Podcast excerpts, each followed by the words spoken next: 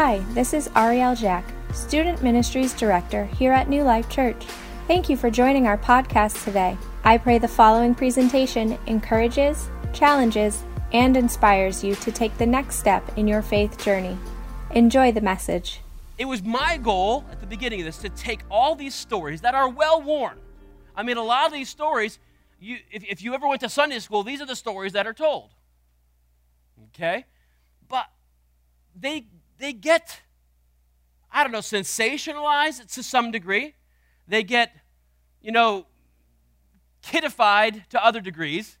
I mean, have you ever seen the story of Noah with like the draft sticking their heads out of like a bathtub type boat and they're sailing on the sea that destroyed the whole earth and everybody in it. You know, it's like weird, like apocalypse, and we're like, yay, you know. So I wanted, my goal was to take every one of these stories and then read it again with just the text and say, what is going on here? So it's been a lot of fun. I've enjoyed it. I hope you've gotten a lot out of it. The big idea for today's message is this it's not about where you come from or what you can do, it's all about what God did and what He can do through you. I'm going to read that again. It's not about where you come from or what you can do. It's all about what God did and what He can do through you. Lord, I ask you to just be with this, this talk this morning. God, I pray that your word would come alive, that you would speak through your servant, and that you would make up for any lackings that I have today. Lord, let your word speak loud and clear today. In Jesus' name I pray. Amen. All right, I think I've coined a, a, a term because I looked it up. I can't find it anywhere. I figured, you know, there's no really new original thoughts, but apparently Google hasn't picked up on this one yet. And it's this the concept of environmental inferior, inferiority. Environmental inferiority. Now, I'm not talking about like the trees and the leaves and the rocks and the rivers. I'm not talking. Environmental, I mean where you live, where you've come from, the things that have gone on in your life. Sometimes we live in this place of inferiority because we don't think we can do anything because of where we've come from or what has gone on in our past. Maybe your parents were poor. Maybe your parents were abusive. Maybe your parents, I don't know. Maybe they were rich and they were still abusive. I don't know. Maybe they were great. Maybe you had a learning disability or some kind of disability or whatever. But maybe you were socially on the lower end, you were poor. And you know what? I can't do this. Maybe you grew up in a, in a, in a, a community where nobody goes to college and nobody does well. So therefore, I will not do, go to college and I will not do well. Or maybe you just have been run down your whole life and told that you will amount to nothing. Maybe you've come from an environment that you feel is not conducive to success or usefulness, like Michael talked about last week. Usefulness for the kingdom of God or for, to God at all. I would call that environmental inferiority. Now, this is very common in the scriptures. God loves to use people who come from that situation. Let's take a few people. Gideon, the man who said, and I quote, My family is the poorest in Manasseh, and I am the least in my father's family. Environmental inferiority. Rahab, a pagan and a prostitute. Environmental inferiority. Paul slash Saul, a zealot who actively persecuted believers for their faith. How about Mary, a young woman with no experience beyond her own faith? Matthew, one of the disciples, who was a tax collector and a pariah in his own community. Now, he would be on the wealthy side, but he still came from a environmentally inferior situation. Peter, an uneducated fisherman with a bit of a temper. Now, think about this one for a second. Jesus, a carpenter's son from Nazareth in the lower part of Galilee in northern Israel. Jesus didn't have environmental inferiority. Well, he didn't, but he could have. Watch. John 7 says this When some from the crowd heard these words, they said, This truly is, a, is the prophet. Others said, This is the Messiah. But some said, Surely the Messiah doesn't come from Galilee, does it? In 52, investigate, and you will see that no prophet arises from Galilee. Galilee. Come on. John 1 says this Philip found uh, Nathanael and told him, We have found the one Moses wrote about in the law and also the prophets, Jesus, the son of Joseph from Nazareth. Can anything good come out of Nazareth? Nathanael asked him. So he lived in a place where they didn't expect anything good. Where they were, you know, Nazareth was actually a, a stronghold for the Romans at that point. Nothing comes out of Nazareth. Nothing good can come out of there. Jesus' own brothers didn't believe in him. They actually mocked him. It wasn't until after he rose and, and, and showed himself to them that they go, oh, oh okay. What mom said was true. so, I want you to take this concept, and maybe it's going to be different for every person, but what is in your past that holds you back? What in your past holds you back? Today we're going to focus on the story of David. One of my favorite Bible heroes. I love David. Not just because this is my namesake, but I love David. Why? Number one, he's flawed. And he's passionate. Flawed and passionate can get you into trouble, by the way. He's quick I love this part. He's quick to repentance. Because if you're flawed and passionate, you better be quick to your knees. Right? But the truth is, many of us really don't know the giant killer as well as we think. As I was studying this, I was given a lot of extra information. David definitely struggles with environmental inferiority. Would you turn your Bibles to 1 Samuel chapter 16? 1 Samuel chapter 16. I'm going to read some large portions of Scripture. 1 Samuel chapter 16. And uh, what I want to do is I want to start, while you're looking at 16, let me read something out of chapter 9. Because I think this is important to understanding the difference that David had to overcome. Right? And this is the choosing of the first king of Israel, Saul. Ready? In verse chapter 9, but go to 16. I'll just read it out loud. Verse 1 of chapter 9 says this There was a prominent man of Benjamin named Kish, son of Abiel, son of Zeror, son of Bechorath, son of Aphiah. Man, those are tough. Son of, Benjam- of a Benjamite. Now, why did they list those names? Because they wanted you to know his pedigree. Man, he was good. He was he was the guy you expected to rise, right? He was the guy that in your company, you know, they could do jack squat and they're still going to get promoted. You know what I'm talking about? Everybody's talking, thinking, of, uh, there's an image of somebody in their head right now. Oh, yeah, Joe Schmo. He didn't do nothing. He gets promoted every year. This was Saul. He was, he was this guy. And this, this particular father had a son named, and this is his name, Saul, an impressive young man. There was no one more impressive among the Israelites than he. Now, this is key. He stood a head and shoulders taller than anyone else in Israel. This dude was like LeBron James. He was tall, he was handsome, he had everything going for him. This was the guy. All right? So now let's go to 16 and let's learn a little bit about David. Verse 1 of chapter 16 says this The Lord said to Samuel, because now Saul is out.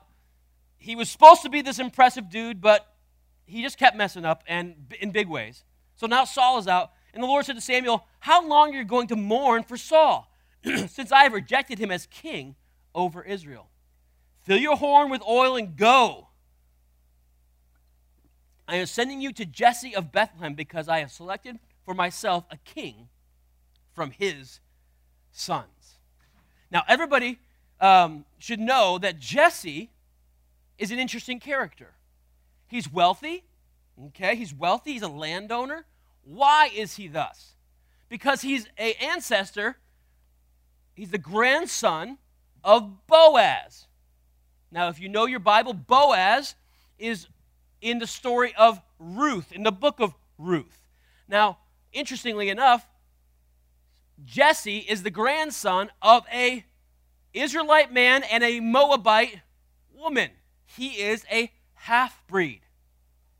And later on, we're going to see in tradition how this affects his mind. All right, verse 4. Samuel did what the Lord detect, uh, directed and went to Bethlehem. When the elders of the town met him, they trembled and asked, Did you come in peace? Because Samuel's got this reputation now of uh, you never really know what's going on with Samuel. F- uh, verse 5 In peace, he replied, I have come to sacrifice to the Lord. Consecrate yourselves and come with me to the sacrifice. Then he consecrated Jesse and his sons and invited them to the sacrifice. When they arrived, Samuel saw Eliab and said, Certainly the Lord's anointed one is here before me. Now, why does Samuel say that? I'll tell you why. Because he looks a lot like Saul. He is the eldest which holds a lot of sway in that culture. And he's an impressive youth. But verse 7 kind of puts some shade on him. But the Lord said to Samuel, Do not look at his appearance or his stature, because I have rejected him. Humans do not see what the Lord sees. For humans see what is visible, but the Lord sees the heart. Verse 8 Jesse called Abinadab and presented him to Samuel. The Lord hasn't chosen this one either, Samuel said. Then Jesse presented Shammah. But Samuel said, The Lord hasn't chosen this one either. After Jesse presented seven of his sons to him, Samuel told Jesse, The Lord hasn't chosen any of these. Samuel asked him, Are these all the sons you have? As if seven wasn't enough. Are these all the sons you have? and then Jesse's response says this there is still the youngest, he answered. But right now, he's tending the sheep. Okay, let's just pause for a second here. Why is David tending the sheep? What? All of his sons were invited to this sacrifice, this meal that they're having with the, with the prophet, but David was not summoned. Why? Well, I did a little research on this. I'm like, why? Because I'm looking, I'm reading this, like, why wasn't he? You know, when you read the scriptures, it's good to ask questions. Like, don't just read it, say, like, why? What's going on here? What's going on here? Why is this person this way? What's going on? Well, Jewish tradition, according to the Agadah, which sounds like Haagen-Dazs flavor, is gives us some information. Now, the Agadah is a first century rabbinic teaching that is basically a commentary on the Old Testament. It's not scriptural, which means it's not divinely inspired, but it's interesting. Now, they have some tradition in this book. They say that David's mother was named Nesbeth. Okay, and she has an interesting, she's a pure Jewish woman. Okay, and she married Jesse, who was a half breed, and she had seven sons with him. Now, I'm not going to get into the whole story because it's a little bit weird. But just trust me when I say, after the seventh son, Jesse separates from Nesbeth, okay, and starts pursuing, after three years, starts pursuing a concubine. The concubine loves Nesbeth, so she tells her about this, and Nesbeth ends up taking the place of the concubine and gets pregnant with David. So she knows that he's not illegitimate. but everybody else thinks he is. Nobody realizes that he, because according to Jesse, he's never, hasn't slept with his wife in three years, because he was a little bit drunk, apparently. So even when she tells him, he's like, No, I haven't. So his sons, the seven sons of Jesse, want to stone their mother and David at birth. Talk about environmental issues. So he is considered to be an illegitimate son. Hence, this is Jewish tradition, hence the reason why he was not invited to the meal. Now, I don't know if that's true, but that's the Jewish tradition around it. And it makes a lot of sense because Psalm 69 talks about, David talks about a period of his life where everything was going wrong. Nobody liked him. Nobody trusted him. He was blamed for everything. They wanted to kill him. And nobody can account for this time in David's life unless you put it in his younger years, interestingly enough. As a result, David grew up in a family in which he was despised, rejected, shunned, and outcast. Interesting. The story in the uh, Agadah actually states that the reason he was the reason he was sent out to watch the sheep by himself was that his brothers hoped he would get killed by a lion or a bear. That's what the rabbi said. I don't know if that's true, but that's interesting. And I'll tell you why in a little bit. A lion and a bear. What good brothers. Sounds like the Israelite nation had an issue with brothers. I mean, Joseph gets sold by his brothers, and now Jesse's sons are out to, you know, have David ripped apart by a lion. Interestingly enough. So, he was treated with scorn and derision.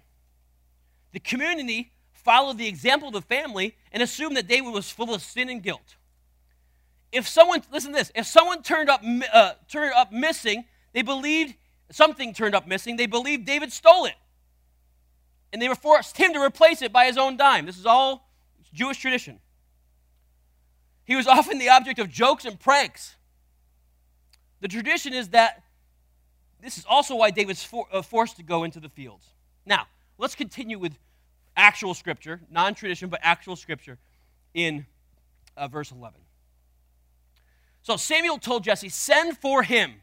I won't sit down to eat until he gets here. So Jesse sent for him. He had a beautiful, he had beautiful eyes and a healthy, handsome appearance. Now, when somebody talks about eyes in the scriptures, it always, it always, um, they had beautiful eyes. What does that mean? Um, they had a good personality. In, in comments. So Leah had beautiful eyes, but she was kind of homely in the scriptures. Remember that story about Leah and uh, Rachel? But she had beautiful eyes. Or weak eyes means, uh, all right? So he was a handsome dude. So the Lord said, Anoint him, for he is the one. So Samuel took the horn of oil and anointed him and presented him, uh, presented of his brothers. And the Spirit of the Lord came upon him in power, and, and David from that day forward the Spirit of the Lord came upon him in power from that day forward. Now, remember Saul? Remember Saul? He was everything he should be. Every, according to the world standard, he was the guy. David, on the other hand, was illegitimate shepherd whom his brothers hoped would just go away. But now the Spirit of the Lord is on David from that day forward. Now look at 14. Now the Spirit of the Lord had left Saul, and an evil spirit sent from the Lord began to trouble him. The illegitimate becomes king, whereas the legitimate is tormented. I want you to know today that your past doesn't dictate your future. God is in the business of taking the illegitimate, taking the environmentally unstable, the, the, the, situations of your past, and turning it on its head and using it not just overlooking it or covering over it, but using it so that you can be not, more, not only useful, but you can glorify God in your usefulness. It's a cool thing. All right, now turn to 17. 1 Samuel 17. And this is the story that we all know about David and Goliath. David and Goliath, but we're, we're actually going to, I mean, this story was done so well by Michael a few sermons ago that I'm not even going to try to touch it yet. We're going to let his sermon kind of fade away so you don't remember it before we touch it again. But th- this is where I want to go. I want you to see how David's environmental inadequacy actually became one of his prized um, assets. All right, 1 Samuel 17, verse 1, it says this The Philistines gathered their forces for war at Socoh in Judah and uh, camped between Socoh and Ashka, uh, Azekah in Ephes. these names, man. It's like, it's like uh, Dr. Seuss or something like that. Ephes Dammim, Saul and the men of Israel gathered and camped in the valley of Elah. Then they lined up to battle in battle formation to face the Philistines. The Philistines were standing on one hill, and the Israelites were standing on another hill with a ravine between them. Then a champion named Goliath from Gath came out from the Philistines' camp. He was nine feet nine inches tall. Now, this is a big dude. Now, I want, to, talk a little bit about how big he is. Some passages refer to him as being six cubits and a span. And that roughly equates to about nine foot nine inches tall. Now, other translations, the, the Dead Sea Scrolls and the LXX, read that he is four cubits in span, somewhere around seven feet tall. Okay? Now, if you use the, the old way of measuring somebody not by their height but by their length, it makes sense. Because about a seven foot tall person stretching up with long arms would be about nine nine. So somewhere between seven and ten. So we don't know for sure, but there's two discrepancies.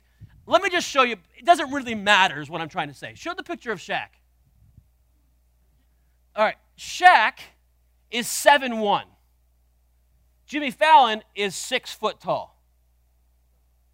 That's a big dude. But look, look, I want you to see something very important. How much taller is Shaq than Jimmy Fallon? He's head and a shoulder taller. Who else did we just read about that was head and shoulders above everybody in Israel? Saul. Saul. I, look, I love the way he's got the jacket on. I mean, it's not that, it's only about a foot difference, but the size difference is, is immense. Okay? So Goliath in that period of time would have been a huge dude, whether he was, you know, scraping his head on the basketball hoop or whether he was seven foot five. I mean, it doesn't really matter. He was a giant in his time, and he was not only a giant, but like Shaq, he was a professional in his field, and his field was war. All right, you can take that down. I don't really like Jimmy Fallon that much. So, all right. In 1 Samuel 9 2, remember what it says? He, Saul, stood head and shoulders taller than anyone else in Israel. But remember the difference that we just read about. The Spirit of God had left Saul and had entered into David. Remember that as we read forward, okay? Verse 5. So, Saul, he was a big dude. He wore a bronze helmet and a bronze uh, scale armor that weighed 125 pounds. There was bronze armor on his shins and bronze javelin with a slung between his shoulders. His spear shaft was like a weaver's beam, and the iron point of his spear weighed 15 pounds. In addition, a shield bearer was walking in front of him. He stood on the sh- uh, and shouted to the Israelites in their battle formation, Why do you come out to line up in battle formation? He asked them. Am I not a Philistine? And are you not servants of Saul? Interesting. Are you not servants of Saul? Well, later on in the, in the passage, David says, doesn't say he's a a servant of Saul. He said he's a servant of the Most High God. That's who the real king of Israel is, not Saul. I love that. Aren't you servants of Saul? Choose one of the men and have him come down against me. If he wins in a fight against me and kills me, we will be your servants. But if I win against him and kill him, then you will be our servants and serve us. Then the Philistine said, I defy the ranks of Israel today. Send me a man so we can fight each other. When Saul and all of Israel heard these words from the Philistines, they lost their courage and were terrified. I think it's Im- immensely important that Saul is included in that sentence. When he heard this, Saul was filled with terror because he knows that no matter how big you are, no matter how handsome you are, no matter how much money you have, no matter what your status in this world, if you do not have the Spirit of God, if you don't have the favor of God, you should be afraid. You have every reason to be terrified of this world. Saul knew it, and the people of Israel knew it. Jump down to verse 21. Israel and the Philistines line up in battle formation facing each other. Now, David left his supplies. David was sent by Jesse to bring supplies to Israel. It was kind of like a tax. I didn't realize this, um, but I always read it the way that David was bringing food to his brothers. But it actually wasn't that way. He was bringing food to the quartermaster to distribute among the, the fighters. It was kind of like a tax that the, the landowners had to give in order to support the war effort. Make sense? So that's what he did. David left his supplies uh, in the care of the quartermaster and ran to the battle line. When he arrived, he asked his brothers how they were. Sounds nice of them, even though they want him dead. While he was speaking with them, suddenly the champion named Goliath, the Philistine from Gath, came forward from the Philistine battle line and shouted his usual words, which David heard. When all, all excuse me, when all the Israelite men saw Goliath, they retreated from terror. Previously, an Israelite man had declared, Do you see this man who keeps coming out? He comes to defy Israel. The king will make the man who kills him very rich and will give him his daughter. The king will also make the family of this man's father exempt from paying taxes in Israel. Now, to David, with environmental issues in his, in his home, in his life, this actually, this actually sounds pretty good. He's the, the runt of a litter, and he's illegitimate. Illegitimate. What do you think his prospects are? Not good. So he hears it. He's like, hey, wait a minute, hold on. Come again? Can you repeat that? So in verse 26, David spoke to the man who were standing with him. What will be done for the man who kills the Philistines and removes his disgrace from Israel? Just who is this uncircumcised Philistine that he should defy the armies of Saul? Wait, was that what it says? Read your book, read your Bibles. What did it say? Defy the armies of Saul? No. Defy the armies of the living God. It's very important distinction. Verse 27 the troops told him about the offer, concluding, That is what will be done for the man who kills him. Now, listen to this. David's oldest brother, Eliab, listened, listened as he spoke to the men, and he became angry with him. And this kind of tells how his brothers thought of David. Ready? Why did you come down here? He asked.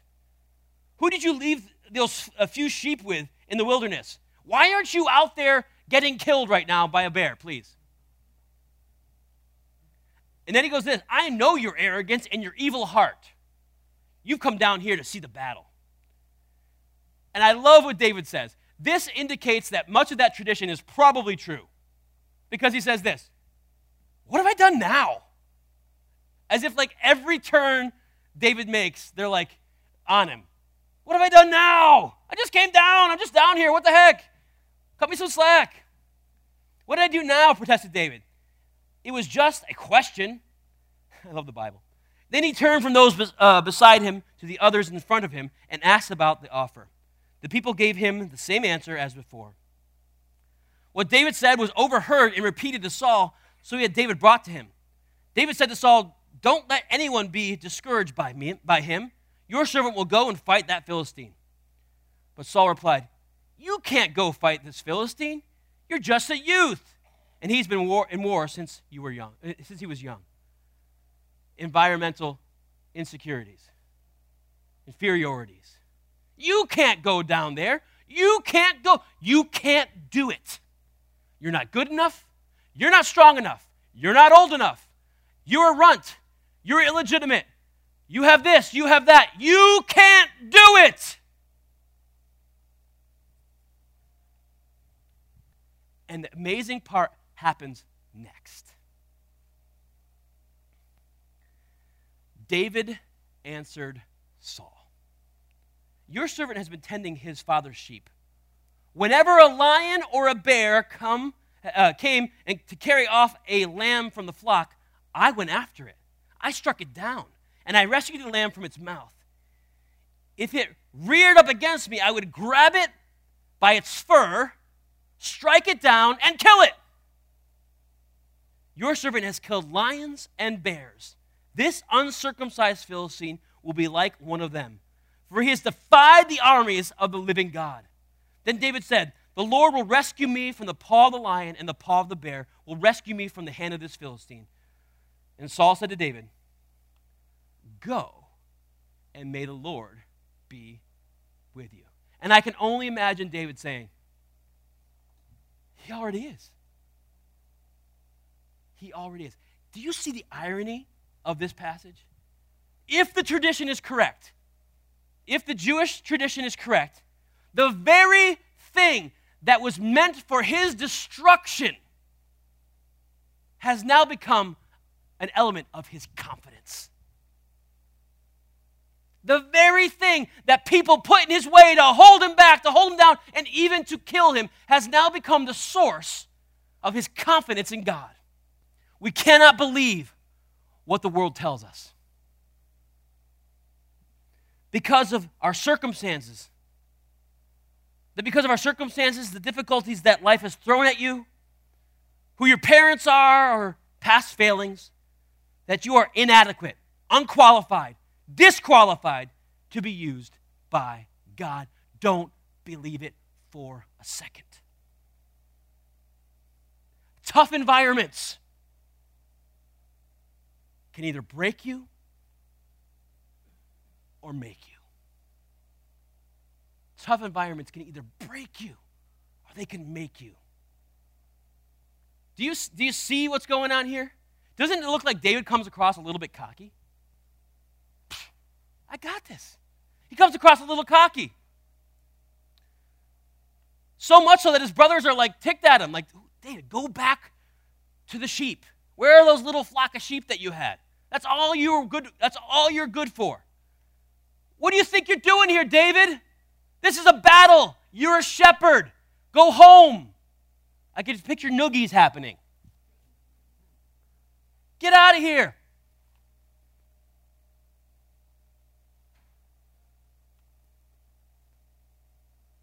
This concept, but David, David doesn't let that hold him back. He just he just shifts his focus. You see what he does? He shifts his focus.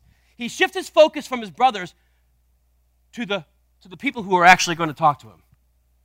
He shifts his focus from the negative and he puts it on to the positive.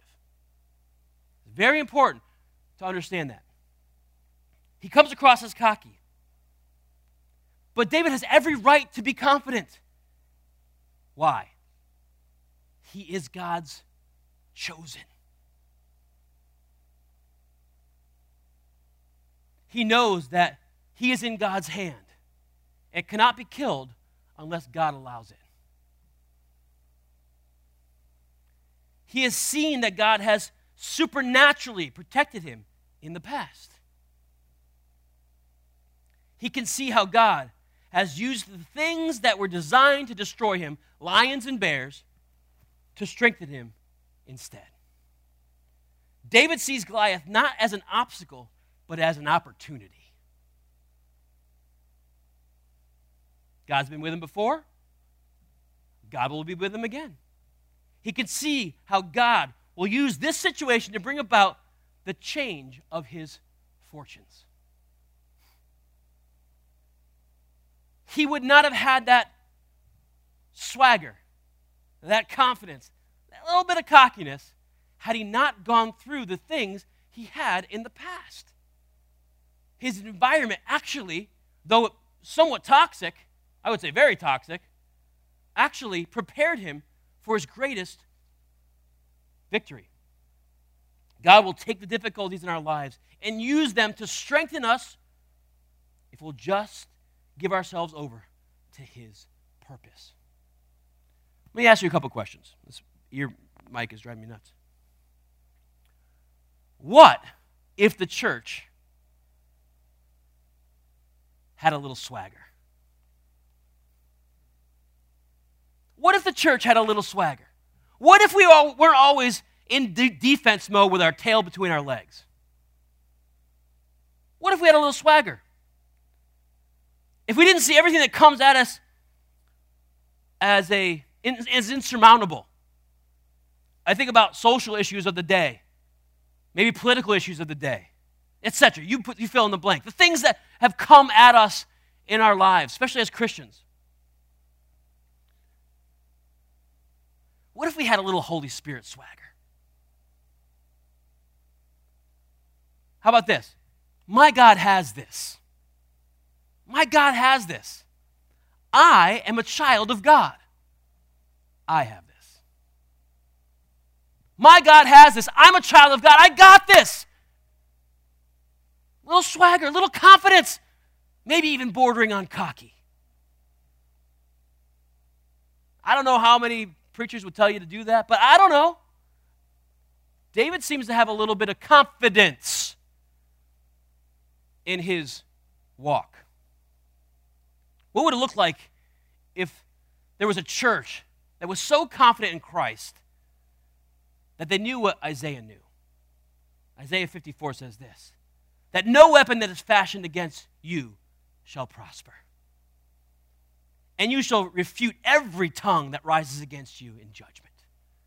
What if the church knew that? That no weapon formed against us can succeed. That every word that is spoken against you. I mean, think about how many words are spoken against the church. For the, not just today. I mean, uh, sometimes we think about today as being like, oh man, it's so bad. How many people here know anybody right now who has had their head chopped off for the faith? No? No? Nobody? Okay, we got it pretty good here. But there's always going to be, the world's always going to come against the church. What if we had a little bit more confidence in our God and the fact that He has chosen us to be His children? What if we fully understood that is not where you uh, what you uh, where you uh, have been excuse me. It's not fully understood if we if it's not where we have been that defines us but where we're going. It's not where we've been that defines us. It's where we're going and more importantly who we're walking with. See david doesn't talk about saul at all in this equation. He's always pointing to the true king of israel which is god the circumstances around you are terrestrial. God is supernatural. He's the true answer to all of the problems. Now, this goes back to our first sermon in this series, where we talked about taking every thought captive. You have to reject the talking heads that are talking at you that you are not good enough, strong enough, worthy enough to, to, to fill God's plan for your life. I'm here to tell you that God loves to use the environmentally insecure. That's the whole Bible. He never uses anybody who's qualified, He always qualifies the willing. That's, that's pretty cool. We have to be careful about the negative self talk that we entertain, or the negative self talk will become a continual monologue that keeps us back instead of helping us step, step out. See, I'm not, you know, Pastor, we shouldn't be, you know, cocky. We shouldn't be cocky, right? I mean, that's, Jesus was humble. Yeah. read the New Testament, though. Read the Gospels. There was points in, in, in Jesus' uh, ministry where he, he peacocked a little bit. Because he was confident, not in himself, but in his God, in his Father.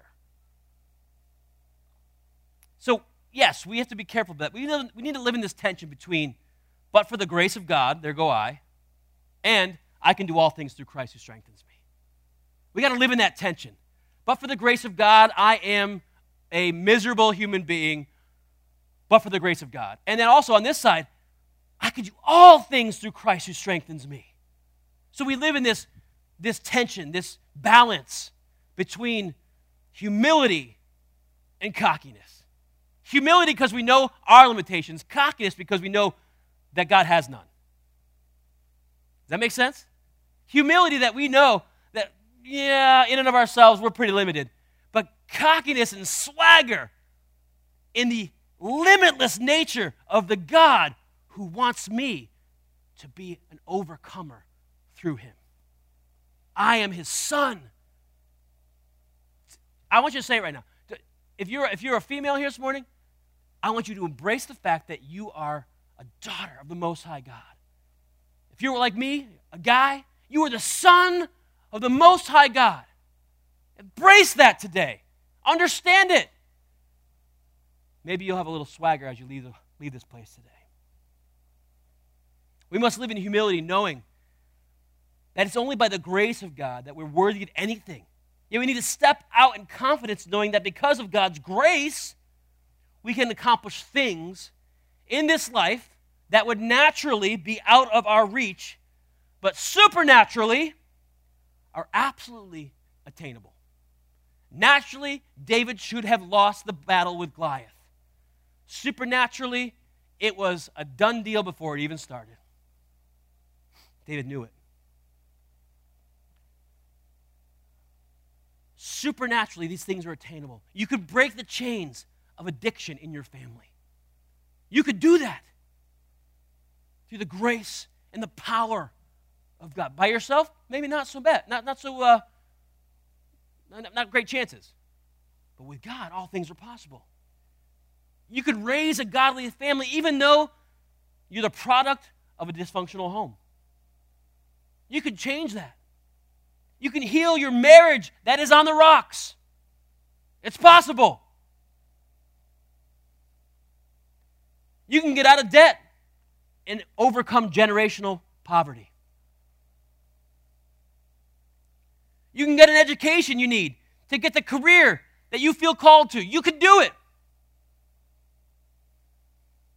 You can share Jesus in your workplace, even though you're naturally an, intro- naturally an introvert. I love that excuse. Well, Pastor, I'm an introvert. So? Share God in your introverted way. I don't know. Leave post it notes if you have to. Do something. You can overcome the mental anguish of past abuse, be it mental, emotional, physical. You can do that. Not by might, nor by power, but by God's Spirit. By the grace of God, you can do all this and more. It's not because you deserve it or you're worthy of it. I love our, our common, uh, the common thread to our promotional world. You're worth it. You deserve a break today. Listen, when we look at the depravity of man, we don't really deserve any of this. It's all by the grace of God. It's not because we deserve it. It's not because the world owes you anything. It's not because you're good enough or strong enough. It's because God's love, God loves you and wants to treat you like his beloved child. How about the church develop a little bit of Holy Spirit swagger? Lord, thank you for this day. Lord, I ask for my brothers and sisters today as they look into their environments, as they look into their circumstances, those of their past and current circumstances, and identify some things that are holding them back. God, I pray that you would take those very things that they feel like are an anchor around their ankles and you turn it into their greatest victory. Take those lions and those bears that were meant to destroy and turn them into our greatest example of your grace and your mercy and your empowerment so that we can tackle what you have before us. Lord, help us have a little Holy Spirit swagger, but make sure that it's doused in gobs of humility. So, Lord, I thank you for my brothers and sisters, every single one of them, and all of their unique and special upbringings, past histories, things they've struggled with. I thank you for those things, not because they're good, but because you can use all things and you can make all things work together for good for those who love you and are called according to your purposes, just like David. We praise you for victories that are on the horizon. In Jesus' name I pray. Amen. God bless. Have a great week. It was so awesome to be back with you. I'll see you next Sunday. God bless.